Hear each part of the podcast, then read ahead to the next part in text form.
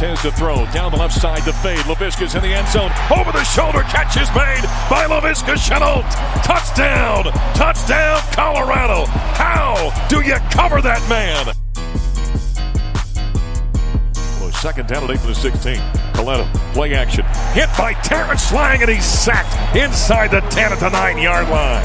Terrence Lang. There's no better-looking football player. Takes a snap, dropping the throw. He's got time. Downfield, K D. Nixon backpedaling. One-handed grab outside the twenty in the fifteen-yard line. Oh, what a catch by K D. Nixon. Between the hashes, moving left to right, loopily, shotgun snap. Gives the inside handoff, and that thing is blowing up that time. Oh, what a play by Landman.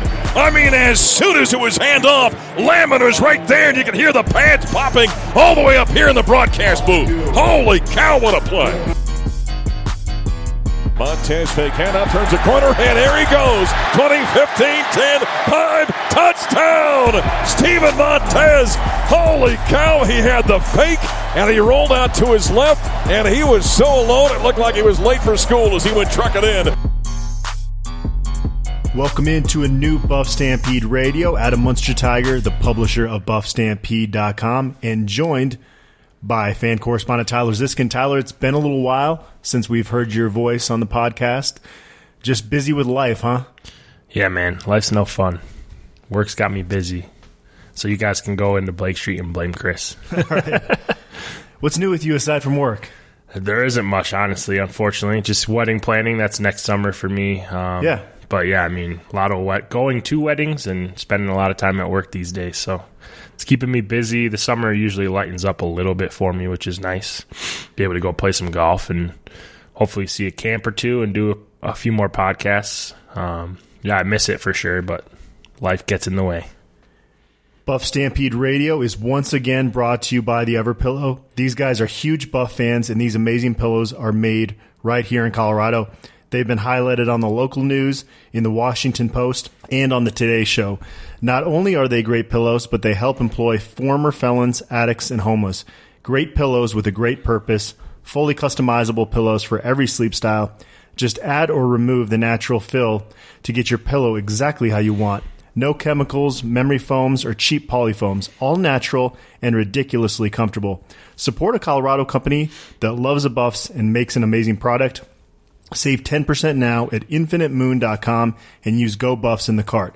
Always free delivery and a one hundred day risk-free trial. EverPillow by Infinite Moon, made by us in Colorado, perfected by you. infinite moon dot com. Fiance recently had to go to South Dakota for a work trip. The nice. EverPillow made the journey.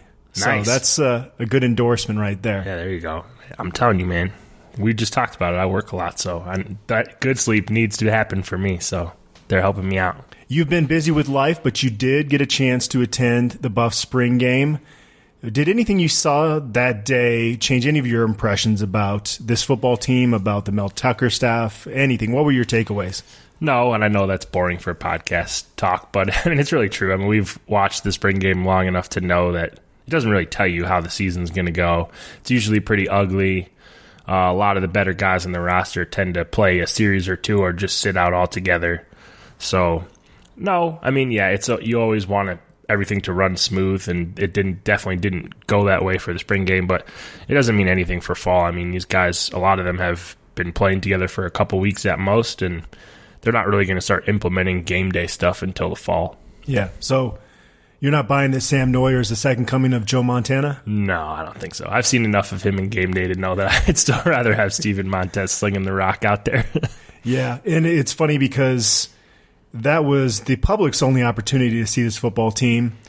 Right. I heard that it was Steven Montez's worst spring yeah. practice and was Sam Noyer's best. And obviously, if you see who they were throwing against, both those quarterbacks, obviously Montez against the, the number one corners mm-hmm. and Noyer against Dante Wigley, who's now transferred out of the program in a walk-on corner. Now, Noyer did make some nice throws in that game. There's no question about it. But uh, I, I think it's so easy to overanalyze this spring game when, I mean, they had, I think, three other scrimmages that were just as important. The fans just weren't allowed in. Right.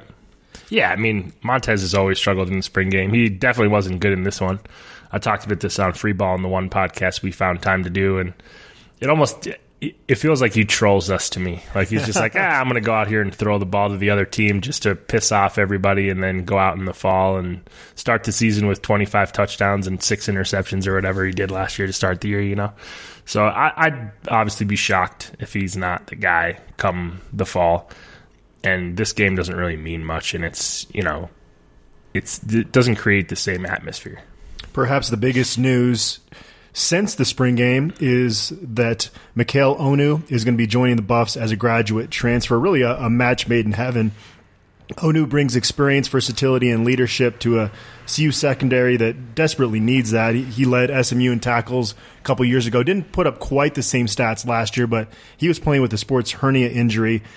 If you assume he takes one of the starting safety spots, you've got Darian Rakestraw, Trey Udofia, Aaron Maddox, Isaiah Lewis, Mark Perry, possibly Trustin Oliver. Who do you think is going to jump to the top of that that group there? And, and certainly they're going to need more than just one guy to merge. They're going to need some depth right there as well. Yeah, you're going to need some depth. And I think if if, if that ends up being the case and Onu does start, it kind of pushes everybody one peg down, and you start to feel a little bit better. I mean, Darian Rakestraw, if he's your fourth or fifth safety, you probably feel a lot better than you do if he's the guy who's the first one off the bench in case something goes wrong. You know, he's still trying to gain experience. I mean, probably the leader in the clubhouse is Aaron Maddox for the other spot, I would have to guess. I thought he looked pretty solid at times last year back there, and it seems like he's put on a lot of weight, which that was kind of always the knock on him is, does he have the size to stay healthy? Um, if you can get those two guys out there and ready to rock, the backups fall into place. I mean, if Mark Perry's ready to come in and play right away, um, even if he's not a starter, if he can be a depth piece, play on special teams, and, you know, come in in certain situations, uh, if he's ready to go as a true freshman too, you have to start feeling a little bit better about that safety spot. Ronnie Blackman is the latest attrition, and the Buffs are now under the eighty-five scholarship limit. Of the six scholarship players that left the program this offseason, only Israel Antoine and Hassan Hippolyte are guys that, that you would have liked to have back in the program. Obviously, Antoine wanted to be closer to home, so he transferred to Oklahoma State.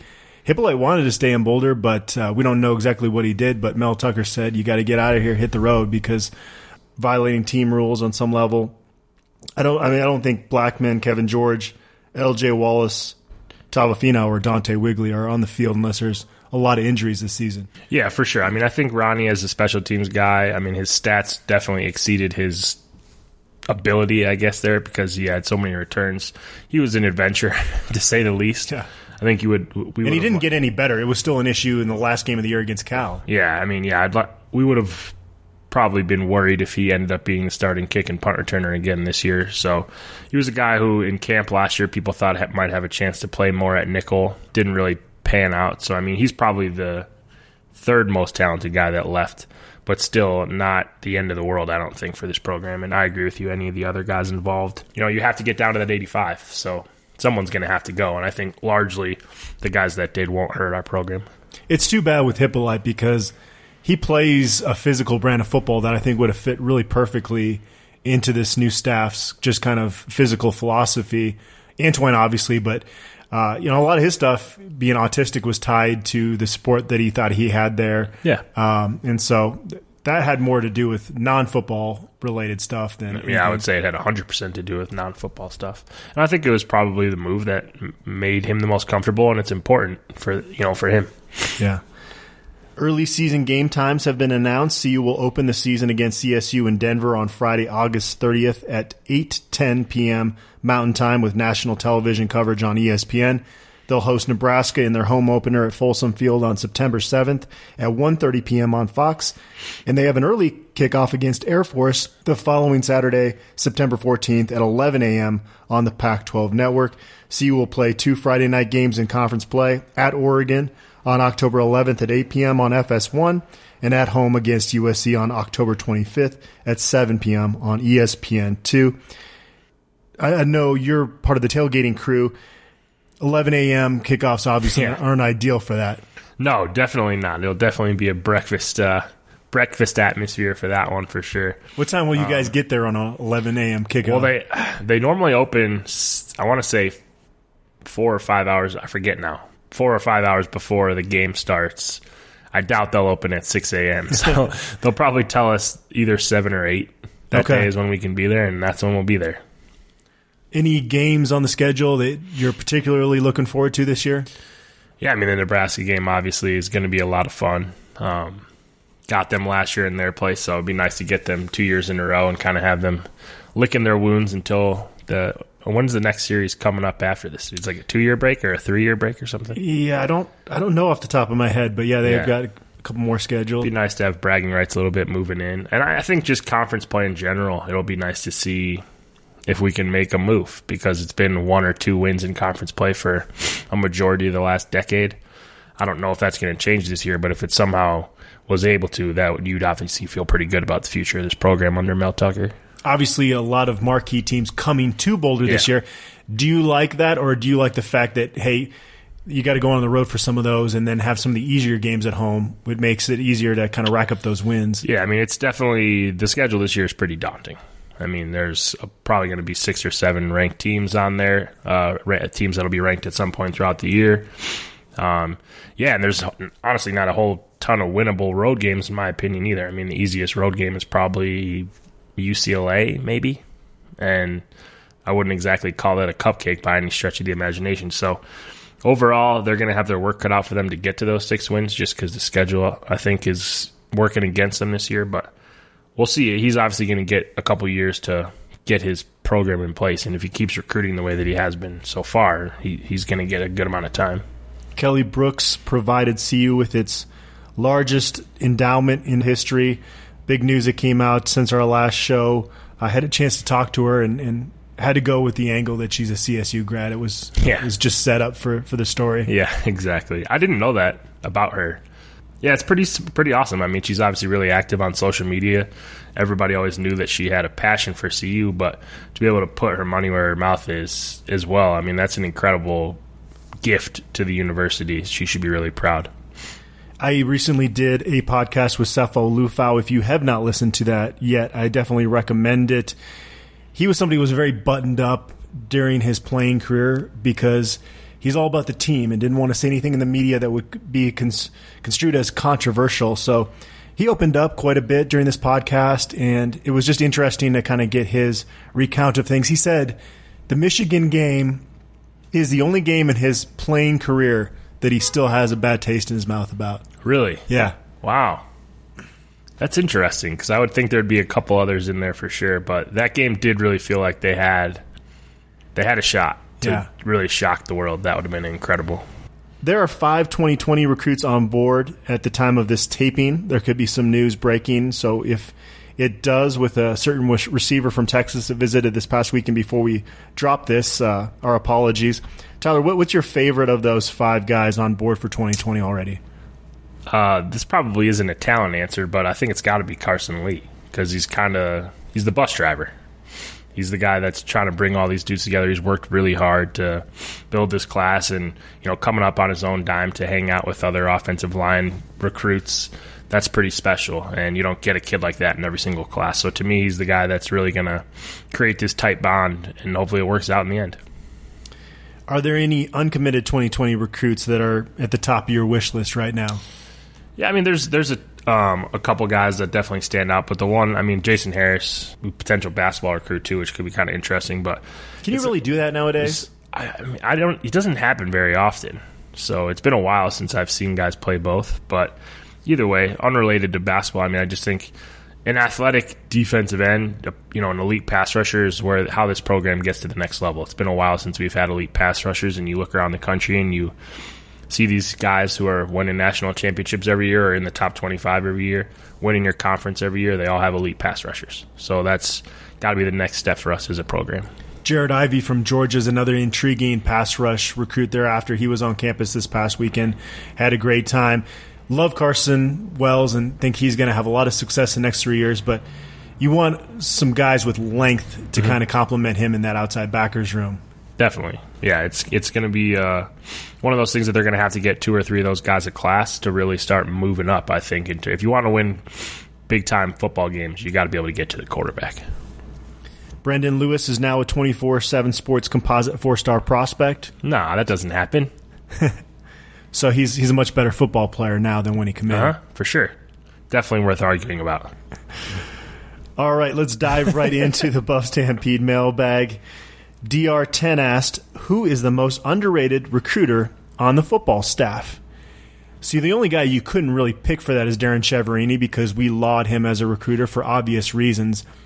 Since it's mostly a new staff, with the exception of Hagan, Chev, who I mentioned, and Ross Ells, uh, I think anybody's up for this, right? Because it's, I mean, no one's really established, at least at C U yet, as a recruiter. Right. I would say none of them are rated, to be honest, at this point. I mean, we all have expectations, you know, and we've seen some early results.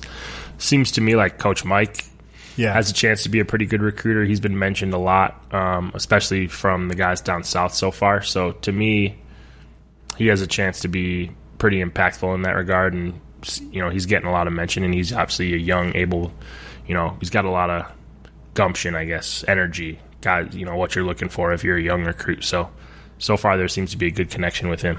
And Chris Kapilovich, obviously getting yeah. Jake Ray, Carson Lee, who you mentioned there. And they're probably going to have their tackle commit locked up here pretty soon. So uh, he's definitely done a good job on the recruiting trail. Movie Buff asked, you give fifty million dollars to the athletic department. Where do you ask your money to be spent? Top three Folsom updates? I know Tyler already loves the Ralphie entrance. I'm not the only one who loves the Ralphie entrance.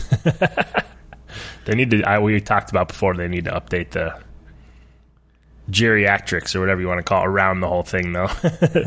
The antics behind Ralphie need to change. New, new, uh, new entrance, new music, that kind of stuff. More pump up.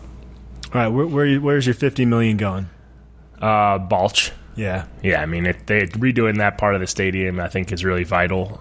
Um, that's probably where all would go. In terms of Folsom updates, I always thought it would be cool if – so they have the touchdown club, but the angle for watching the game isn't great. It's one of the main reasons we're actually moving out of there this year. If they were, if they had, like, field level – not field level, but maybe, like, just above that boxes between the thirties, you know, instead of the student section over there, if you could buy those same outdoor suites – you know, where you could have a great view of the game side to side, I think that would be a big improvement for Folsom. I'm definitely making sure the press box gets a, a facelift. And most importantly, there should be a female bathroom in the press box. It's kind of insane, archaic, that that in twenty nineteen, you go to the C U press box and it's a male-only bathroom. So if and there there are a lot of females that in the press box on game day now. Where do they go?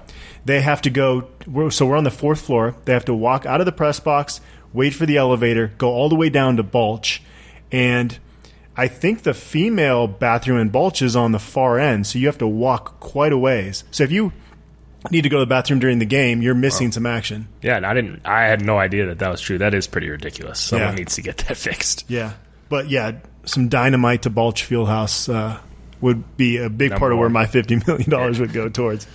But would you earmark some of that for, for basketball, or would you? I mean, all fifty put- million Balch would probably take up yeah. pretty much all of that. So it's just the numbers game for me. But yeah, obviously, me, I'm a huge basketball guy. What needs to be done Doing, in, in the C U Event Center? Ah, it just needs to be. I mean, really, they need a new arena at some point. Probably, They're, you know, it's been around for a long time, but just.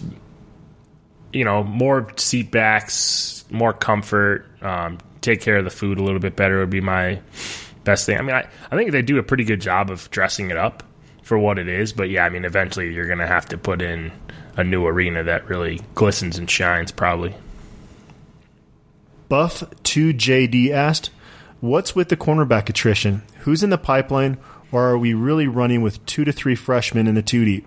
Was Ronnie Blackman departing a surprise, or did y'all see that coming? Well, at cornerback, you've really got three guys, Delrick Abrams Junior, Chris Miller, and Mekhi Blackman, that are Pac twelve starting guys. No matter who you put out there this year, if it was the guys that left had stayed or having young guys in there, you're not going to feel comfortable no matter what at that position this year if if more than one guy goes down. Yeah, for sure. I mean, it's depth is going to be an issue. Um, yeah, we'll probably have two or three freshmen in the two deep. We'll see how it plays out. But, yeah, I mean, it's you're going to have to hope for a little bit of injury luck out there probably this year. In corner is one of those positions where guys can stay healthy through a season. Um, so, yeah. in, in terms of Ronnie Blackman, was it a surprise that he left? No. you'd heard rumblings, and, and this goes back to the McIntyre staff, that he didn't like some of their techniques that were taught, and he seemed like a kind of a subversive type guy. And I think he thought he was a great punt returner because he racked yeah. up a lot of yards and didn't really understand so you have to catch what everybody else saw when he was out there this past season. Yeah, he uh, special teams, you know, like sure he was a guy that helped, you know, he produced at, at times, but also, I mean, he ruined games too. So I think we would have been sad if he was out there starting. You know, it's death-wise it hurts, yeah, but going back to last year when there was a hype that he was going to play more and it just never really happened, you could kind of tell his career had just kind of fizzled out here. Truffle Sauce asked, who are our top recruiting targets at running back for twenty twenty? Haven't heard any news about that position. Is Hagan gaining traction with anyone? Taj Brooks from Manor, Texas is one target at running back. He took an unofficial visit to C U and is kept in daily contact with Darian Hagan. But I recently did a feature where I ranked C U's recruiting needs based on position. Running back was dead last on my list. All five of the scholarship running backs on the roster are underclassmen, and four of them are either redshirt or true freshmen. You typically want to take a running back every year. This could be maybe the exception where you don't need to. Yeah, if they don't find somebody they really like, I would I wouldn't be surprised to see them hold off, uh, kind of like we did with quarterback last year. I mean, you know, you yes, you usually take one every class, but you're not just going to take a guy to fill a roster spot if you don't have confidence in him. And I think they feel pretty good about their, you know, quintet, I guess, at this point of young guys. So two or three of those guys are going to, you know, rise above the, you know, rise above the rest, and you'll probably see a lot of those guys play the next three or four years. So there's not a lot of playing time available. Akeel Jones is owed a gift by Jaren Mangum. If you rewatch a couple of, those, of his touchdown runs in that, Akeel Jones just completely missed his, his assignment. I actually thought Joe Davis showed some good things too. He he looks like yeah. a really smart running back. Yeah, I actually really liked what everybody did. I mean, a couple of the guys got less opportunities, and a couple of the guys were playing against, you know, fourth-string walk-on types, so it's hard to really gauge, but I mean, you have to feel really good about Mangum's burst. I think that was the one thing coming in. Is he going to be ready to play athletically? You know, he's obviously a bigger frame, and he doesn't have that Bo Bichette quality about him where you're just like, man, he's really a step slow. Um, so he that was impressive. I thought Joe Davis ran hard. Um, I thought Deion Smith ran hard. Um, even Alex Fontenot, you know, had a good first cut burst. His numbers weren't as good, but I mean, he only got a couple of touches, and it was against the starters, so different experience there. But to me, all four of those guys looked like they're Pac twelve quality. Go Buff eighty asked, what is your favorite Pac twelve town to travel to? Uh, I wish I had a better answer for this because I haven't been to a decent number of them. Um, I love Seattle, but I haven't been to a game at Washington, so I can't really say that. I would say Tempe is the most fun I've been at at an away game in at a Pac twelve stadium so far. Uh, it's a hell of a time. Okay. I have been to all of them now, and I'm going to give you my personal rankings in reverse order. Nice. I like this. Last on the list, this is an easy one, Pullman. Not only it, – it's fine if you're a college student. I could see how that would be fun to be insulated in a really – a true college town. But it's a pain to get into. And I, I don't mind staying in Spokane, but it's a boring drive. And you have to go through these tiny little towns that have one stop sign. And if you go over the speed limit, you're getting pulled over because they're going to, you know, try to create some revenue on yeah. game day for their town. Next on the list from worst to best is Corvallis. The one nice thing there, and this goes for Eugene as well, you get to stay in Portland, which is an underrated city. I enjoy my time there, but actually being in Corvallis, not a fan. Uh, next on the list from worst to best is Tucson. Not a fan. Never been there, but I have a deep-seated hatred for Tucson. Why is that? Just based on their just, fan base. Okay, that's fair. Mexican food, I guess, is the one thing you can get there and be excited about. Then next is Salt Lake City, which I actually like. It's it's a kind of a almost a cleaner Denver. I wouldn't want to live there because I'd be a minority from the religious aspect of things. But even went out there for the N C double A tournament th- this past year to watch some games, and it's a nice town. I, I like Salt Lake. Next on the list is Los Angeles. It would be much higher on my list if not for the traffic. Hate traffic, so that's what's pushing Los Angeles down my list. Next is Eugene. cool town. It it just seems to be raining every time I'm there, which is probably the norm uh, from about September until what? Next the May probably. It's a long know. rainy season there. Can't tell you because I haven't been there, but yes. But it is cool. And up there, wet. Say what you will about them, but that is the loudest crowd in the Pac twelve. They get they get pretty rowdy. Next on the list, and these are going into places that I, I really get excited about going to. Tempe is up there. Uh, next, Berkeley and Palo Alto, both being able to stay in the Bay Area. And number one is Seattle, and actually by quite a sizable margin. Great, yeah. great seafood, um, and the, yeah, the stadium's cool. Great. Yeah, but I haven't been to a game, so I can't count it. Could say the same thing about Palo Alto. I've been to it multiple times, but never for a game. So those are my rankings. Uh, GoBuff eighty also asked, "Are either of you nervous about the mixed offense we plan to run this year? Thanks, and keep the podcast coming." Can't be worse than last year. Seriously, though, I mean, like there was some really ugly offense played at times last year. So, I mean, yeah, is there a concern that changing it up could cause some issues with our personnel? Yeah, sure. But, I mean, by the end of last season, everybody knew what we were doing, and that wasn't a whole lot of fun either. So, all right, moving along. The Gildan one asked, what's the latest with Jake Moretti? Is there any realistic chance at him being a contributor, much less a starter, this year? So I heard that Jake Moretti tore something in his foot. I don't know how long the recovery is going to take, but for someone that, I mean, what's the saying? If it weren't for bad luck, Jake Moretti would have none no at luck. all. Yeah. yeah. Yeah. So, and you just feel really bad for him. I'm not writing him off because I know him enough to know that he's going to keep battling. And he's young enough in his college career where he's got to st- keep trying to get healthy, and hopefully at some point it happens for him, but uh, I actually took him out of our Top Buffs countdown for the simple fact that I, I want to temper expectations for him, and yeah. hopefully hopefully he does get a chance to contribute this year. I don't know, but uh, right now, again, I would look at Arlington Hambright and William Sherman as your starting tackles, and, and hope that Frank Phillip can put a little good weight on and, and provide some depth there. Yeah, yeah. Uh, I mean, I've I've already. I already had written him off, and it's not for it's not anything against him. It's really just for my own personal health. Yeah, you know, if if anything comes out of that, and he ends up being a good player for us, it'd be a really awesome surprise, and I'd be really ha- you know happy and proud for him. Uh, but at this point, I mean, there's just too much too much there, too much going on to expect anything, um, and that's unfortunate because obviously he has an unbelievable amount of natural talent. But yeah, at this point, I'll basically just be rooting for him to be healthy in life. And if we get anything above that, that'll be awesome. Husk This Nebraska asked, what are your thoughts about how Montez is playing and looking thus far? The only time I got to see him play was at the spring game, and it was not pretty.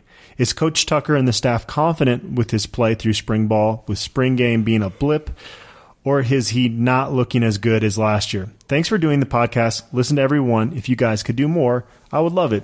Can't get enough of them. I would love it too.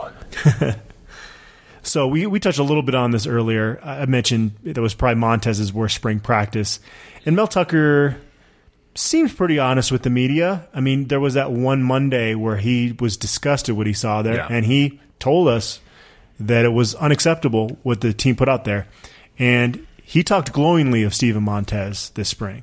Yeah, I mean, nothing in this spring game matters, especially in regards to Steven, who, I mean, kind of throughout, not just in spring game, but even in practice, has never really, I mean, and Cepho was kind of the same way. Like, you'd watch practice and you'd be like, yikes, I don't know about all this. And then he'd go out on Saturday and he'd ball. Um, you know, Montez is definitely a little bit less consistent, but when things come together, he's been pretty special. I mean, he's got three years of stats to prove that he can be just fine on Saturdays. So, I'm not really going to worry about him just because of his spring game.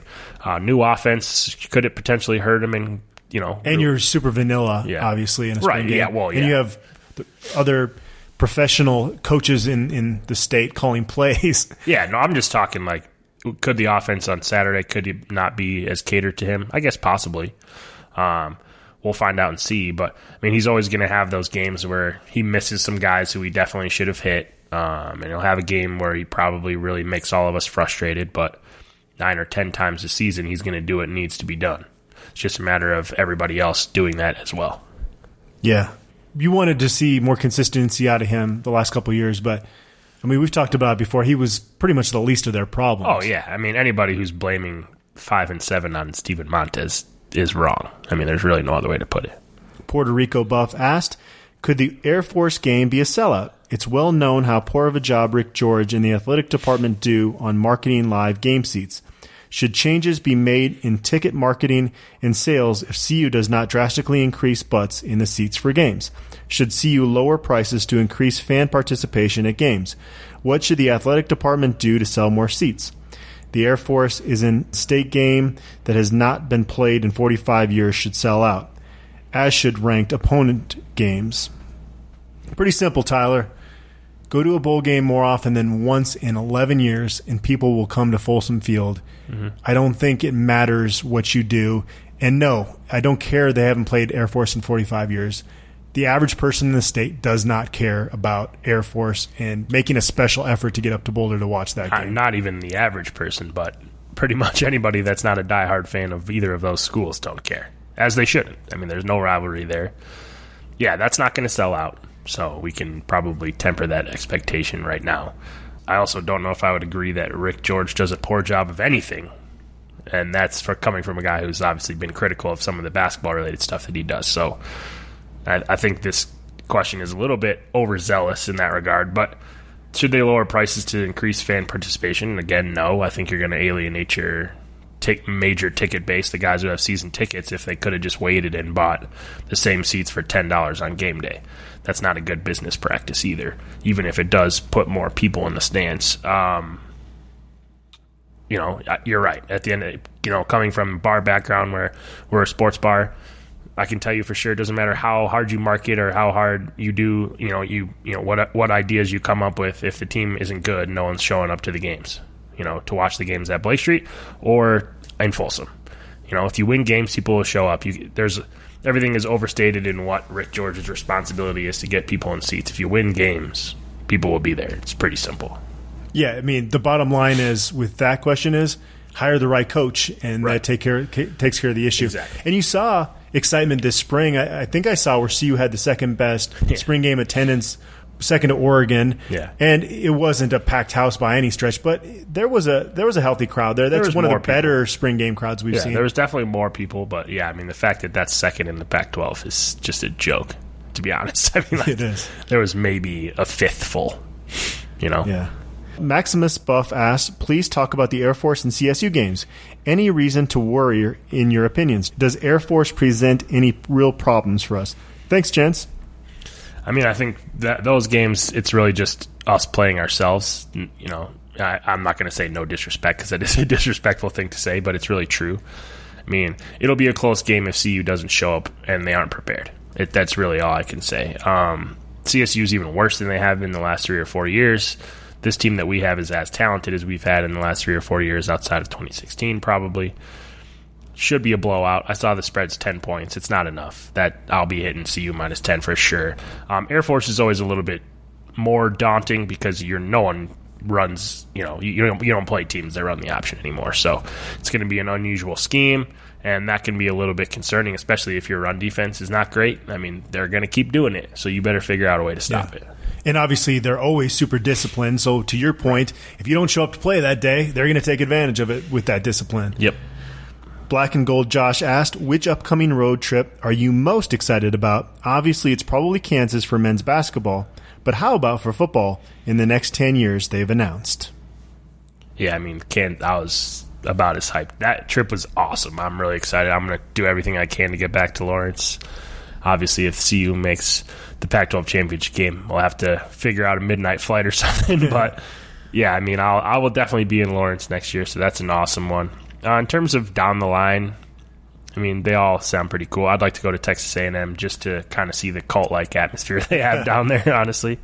I am looking forward to Minnesota in twenty twenty-two for personal reasons. Was born there, spent the first eleven of my first twelve years in Minnesota, and I haven't been back in probably twenty-five years. So damn. I'm looking forward to that. Yeah, that'd be cool. Minnesota would be a nice one to show up to as well. twenty twenty-six will be fun, too, with road trips to the Chicago area for Northwestern yeah. and Atlanta for Georgia Tech. when they initially scheduled Florida, that was like really cool, but Gainesville in early September, that's going to be hot and humid. Yeah, Gainesville just doesn't strike me as the most exciting place to go ever. Yeah, I would. I Northwestern is big for me because uh, my fiance's whole family is in Chicago, so that'll be that'd be a cool trip just because we can get both of our families together, which doesn't happen that often. Yeah, and I have a grandma in Atlanta, but okay, you know, so we can maybe get down there. We'll Atlanta's a fun city. Yeah, Atlanta's fun, definitely. Yeah, good football town. T-Town Buff asked predictions on wins and losses this season.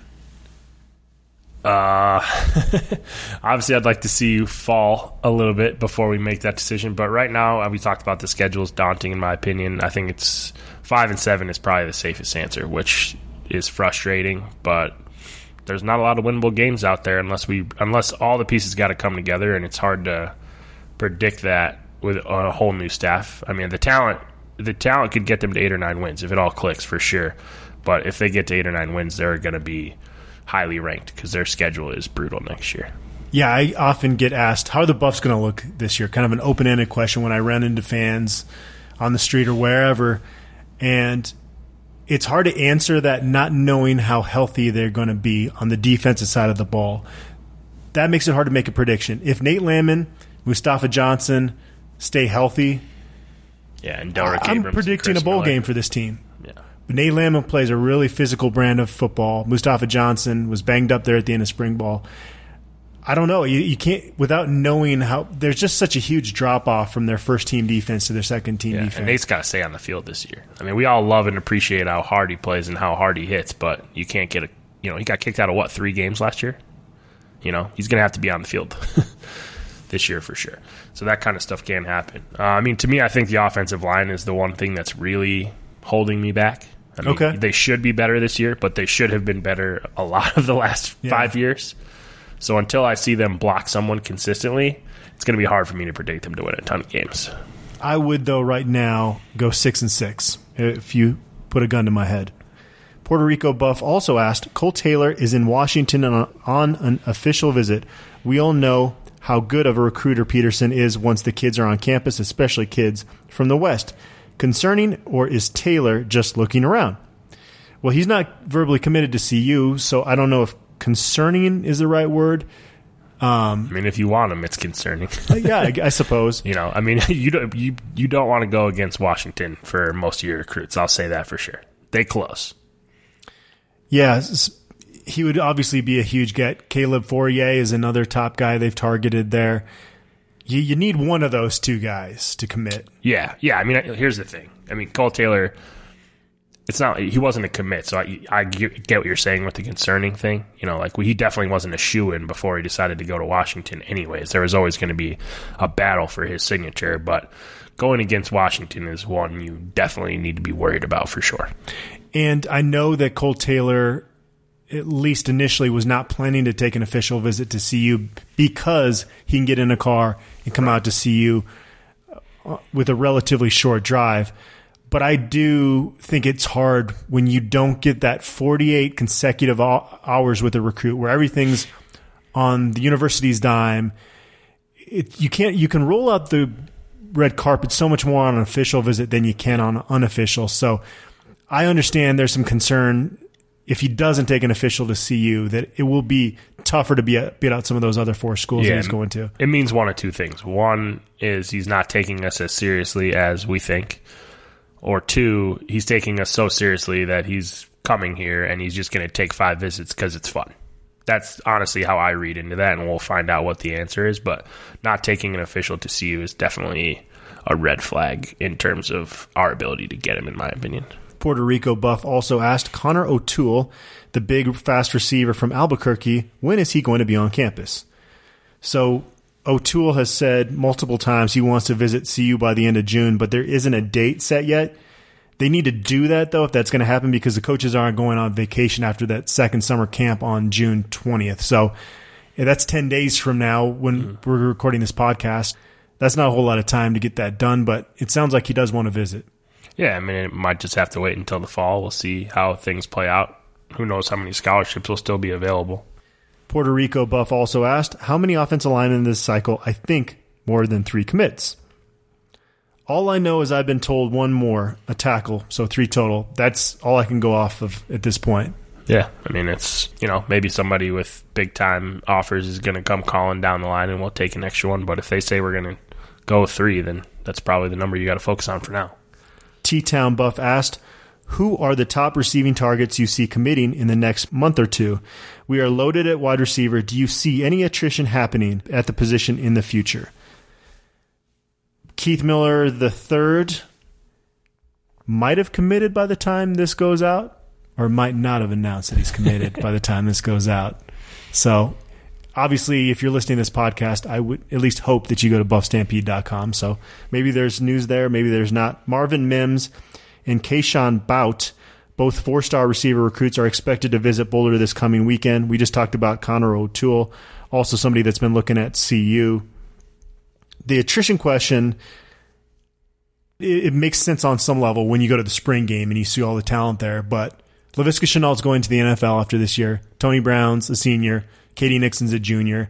There is going to be opportunities for these guys to play in the in the coming years. Yeah, for sure. It's definitely a well-balanced and stocked cupboard right now. I mean, there's not anybody that's sitting so far behind the eight ball that they can't get more time. I mean, I think maybe Jalen Jackson would be the one guy that you would point but to. But he's running number two slot right now. Yeah, I mean, he's he's really good. It's just a health thing. You know, we'll see. We'll see. I mean, that's everybody else. I feel like is going to have opportunities to get a ton of playing time in the next year or so. So no one really stands out. I mean, someone is definitely going to fall behind, just because it's a numbers game. Somebody has to be third on the depth chart, you know, and maybe some one of those guys wants to go play because honestly, there's not a not a ton of guys at C U that couldn't go play somewhere else right now, especially you know at a M A C level school or something like that if they really wanted playing time. So it's possible, but there's definitely opportunities outside of this year. sixty-eight Buffs asked, do you know of any players in the transfer portal that are possibly being looked at? I wouldn't be surprised if they were looking at a cornerback there because they were going after JUCO cornerback that's since committed to Louisville. But that stuff's kept quiet until they actually come out and visit. Like, Onu, we didn't really find out until the week before his visit. That, and it makes sense. You're not going to put that information out there. So I'm not going to hear anything until a recruit comes out on a visit and yeah, if yeah, they're transferred. I mean, honestly, most of the board will probably hear it around the same time as you. Pretty close. Movie Buff asked, Game of Thrones or Marvel Cinematic Universe, which had a better overall ending? Is this a trick question? Why would it be a trick question? Because one of them was a re- pretty solid ending, really good, in fact, and the other was... Well, that trash. Could just be your opinion, Tyler. Yeah, I don't know. It seems like a pretty shared opinion.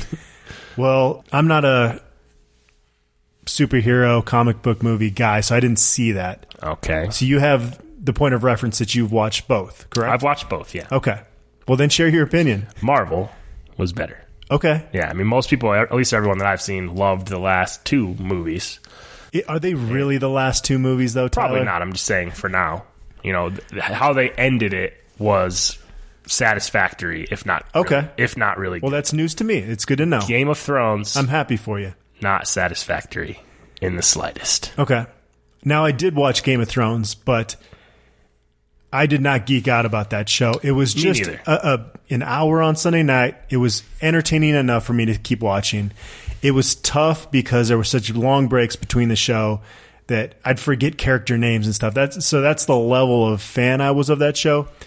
And I saw people freaking out about things, but I guess I just didn't care enough to let yeah. it affect me. Well, right. Yeah, I'm not going to write letters to the producers and start and start petitions so and things what, like what that. What did you but not like? A dragon it's just what, tearing down an entire city? What What was the particular aspect of it that you didn't like? They just spent so much time on the majority of the show and then Rushed wanted, through a lot wanted of stuff. To get yeah, wanted to get done with it in the end.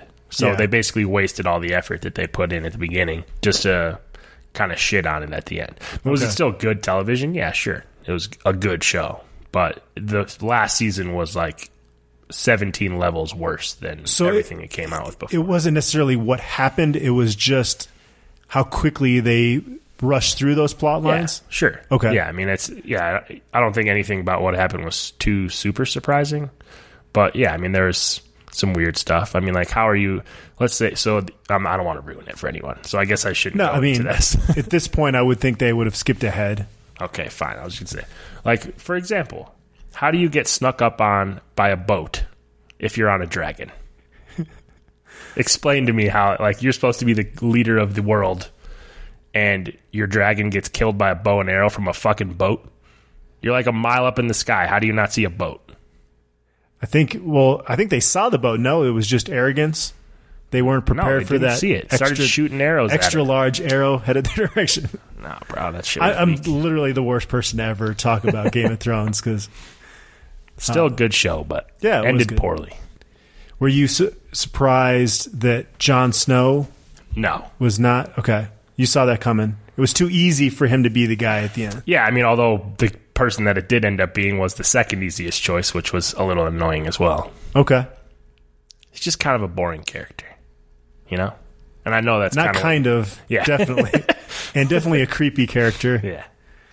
Anything else you want to share on, on, on the topic? No, I've since moved on to Billions so far. I actually that. just... I had... I think... Is the season over yet? Because I have, like, I think twelve episodes on my know. D V R. I just started season four this Me too. Morning. Okay. Last night, yeah. yeah. Same game. It's a good show. It is a good show. All right, let's move along to a few basketball topics. We talked a little bit about this earlier in the mailbag. The Buffs set to renew their rivalry with Kansas. We know this. Even a loss in Lawrence is better than a quadrant three or a quadrant four win in Boulder. And not only that, the fact that it's not a two for one, that it's a home and home, that you take that all the time. And I've heard a few people go, well, let's have the Askia Booker shot be the end of that rivalry. When you've had a hard time scheduling home and homes with quality opponents and you've got one where the fan base can theoretically drive out to, you got to take that. There was also, that was never going to be the end of the rivalry. Come on. I mean, there's so many Kansas fans in Colorado. For sure, at some point, that was going to happen again. So I'm excited to see it come back. Allen Fieldhouse is, should be, anybody who's a sports fan, even remotely, that should be on high on their bucket list. Unbelievable experience.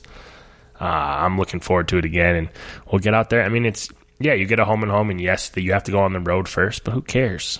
Losing at Lawrence does nothing to your resume. I mean, how many teams in the were in, in the N C double A tournament this year with fifteen losses, fourteen losses? You know, you play a tough schedule, you automatically give yourself a shot to make the tournament, and that's what you got to do. You can't be playing San Diego on the road. There, there's just no benefit to that. If there's a team you want to take on the road to Lawrence, this is the group that yeah, they're going to have this coming season. For sure. John Wilner actually picked the Buffs to finish first in the Pac twelve. What was your reaction to that? Yeah, I'm not really ready to go that route. I mean, if this was if the if you put all the teams together, like if, if last year's Pac twelve was coming back, uh, I think that would be warranted. It would be us and Washington that definitely have the most return returning talent if it was the same. But there's a lot of fresh blood coming in and a lot of talented guys. So it, they're at Arizona. For sure is going to have a more talented roster than us. Washington is going to have a more talented roster than us. Probably even U C L A and U S C. Now, a lot of things have to go right for those teams because they're young. But, so, I mean, we definitely have the most returning experience, and if that's your criteria for putting us first, then yeah, you're correct. But there's there's definitely going to be more horses in the race this Pac twelve year than there was last year, for sure. You definitely follow Pac twelve basketball and recruiting more than I do. How in the world, with all the drama and F B I investigation, did Arizona pull that recruiting class in? You know the answer to that. I mean, I do, but it still doesn't make sense. I mean, he's literally terrible at cheating, and he's still going to get away with it. So why would yeah. you worry about it if you were them?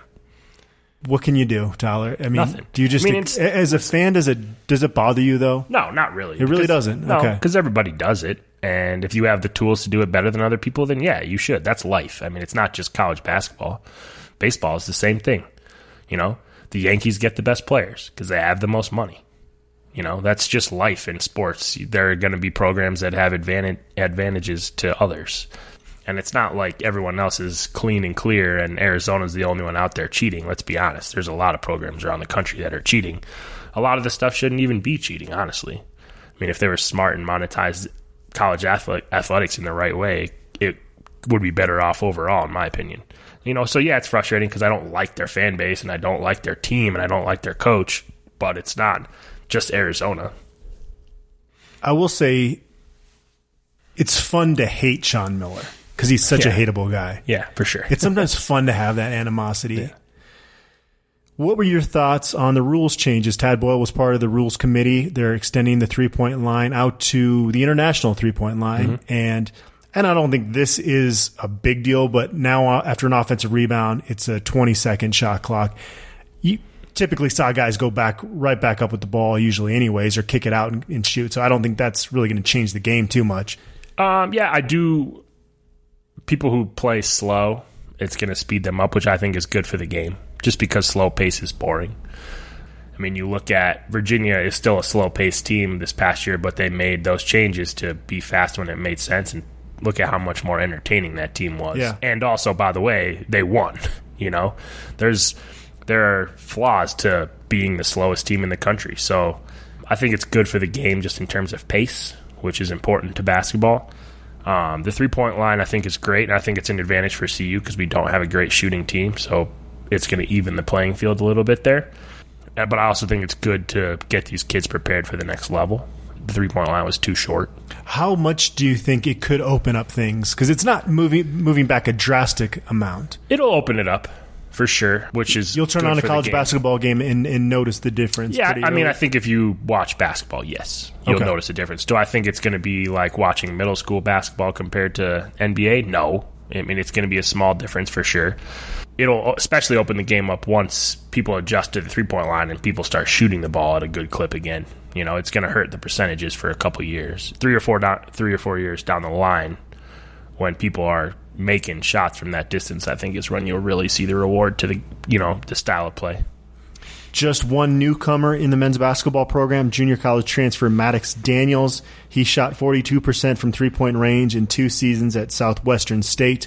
What are your expectations for him? We haven't seen enough of him, I don't think, yet. I like his size, so he's probably not the same type of player. He's not the same type of player as George King, but you could see when George was out there, when when he was doing all the little things, what makes him special. I mean, he can bother you with his length on both ends of the floor, can shoot over the top of you even when he's guarded. I mean, he's the one guy in the program that could hit any shot, regardless of whether or not he was open, because he can shoot over you. I mean, I looked over at that Washington State game winner.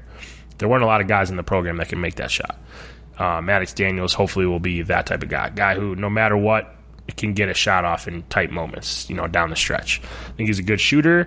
I think there's we don't know enough about a lot of his game beyond that. Not the greatest athlete I've ever seen in the world, so we'll have to see how they use him.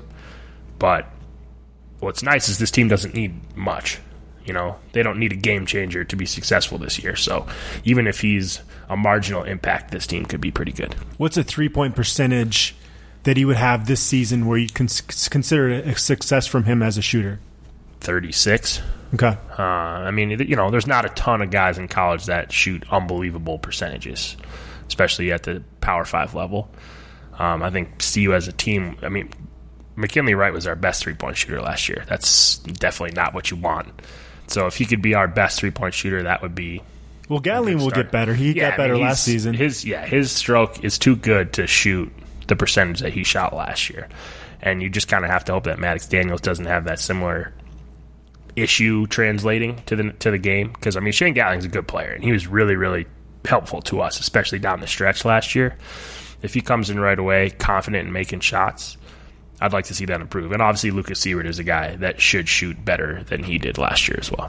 And you know Dallas Walton's going to throw some out from yeah, the three-point Evan range. Batty That's too, fun probably. to watch. Yeah. What about uh, Lucas Siewert? Yeah, you, so can, can he get it back?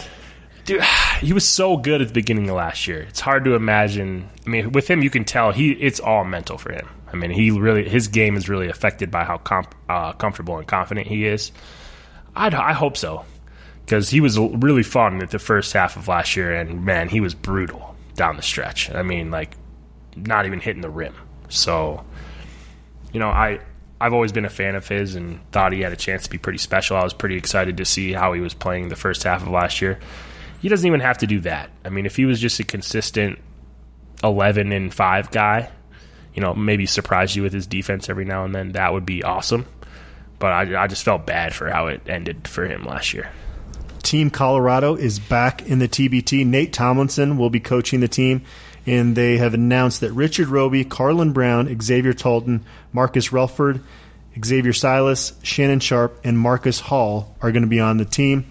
It's tougher. Every year this tournament gets more and more talent in it, and I, I have a hard time seeing this team go really far, but I hope I'm wrong. Yeah, it, it's better talent than we've seen the last few years. Um, so they got a couple better guys in there, which I think is cool. But, yeah, I mean, it's – I don't know.